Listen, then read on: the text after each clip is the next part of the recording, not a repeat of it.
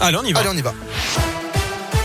Et à la une, l'audience a repris aux assises de l'Isère, dernière semaine du procès de Nordal Lelandais pour l'enlèvement et la mort de la petite Maëlys à l'été 2017. Depuis ce matin, place au témoignage et au rapport des experts psychologues qui ont rencontré l'accusé en prison. Nordal Lelandais a un attrait, une fascination pour le mal. C'est ce qu'a estimé une psychologue tout à l'heure. Vendredi dernier, pour la première fois, Nordal Lelandais a reconnu l'intégralité des faits qui lui sont reprochés après avoir longtemps nié le caractère intentionnel des coups mortels portés à la fillette de 8 ans.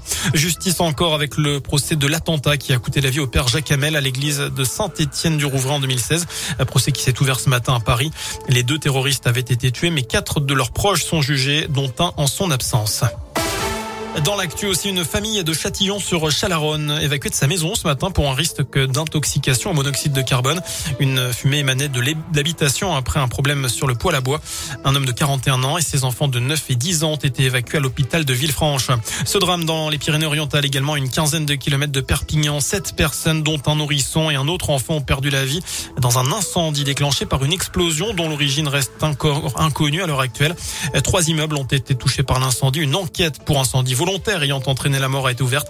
D'après une résidente, l'explosion serait partie d'une épicerie ou un snack situé au rez-de-chaussée de l'un des immeubles. Le ministre de l'Intérieur, Gérald Darmanin, s'est rendu sur place.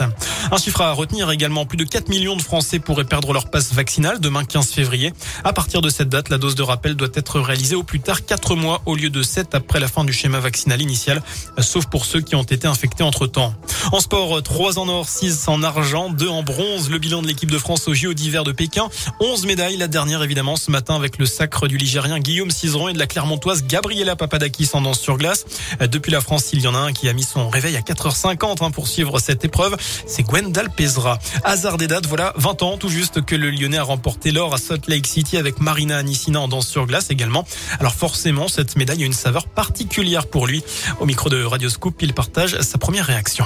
Ouf, parce qu'il méritait déjà ça euh, il y a 4 ans à Pyeongchang et qu'ils étaient passés à côté de ce titre euh, à quelques centièmes et donc euh, on croisait les doigts qu'ils n'aient pas de petits problèmes de dernière minute parce qu'ils maîtrisent la discipline depuis des années et que cette médaille était, euh, largement méritée. Donc du soulagement pour eux et puis de la joie évidemment. Les souvenirs et les émotions des jeux, on les oublie jamais. Hein. C'est pas des choses qui disparaissent. Mais il est vrai que au moment où ils montent sur la glace, j'ai été un peu projeté dans le passé avec cette sensation que quand on met la lame sur la glace, on sait que c'est maintenant ou jamais et qu'on n'aura pas une deuxième chance. Voilà, les Jeux Olympiques se poursuivent jusqu'à dimanche. On suivra demain le relais masculin en biathlon à 7h30, heure française. Une course avancée de 2h30 à cause du froid.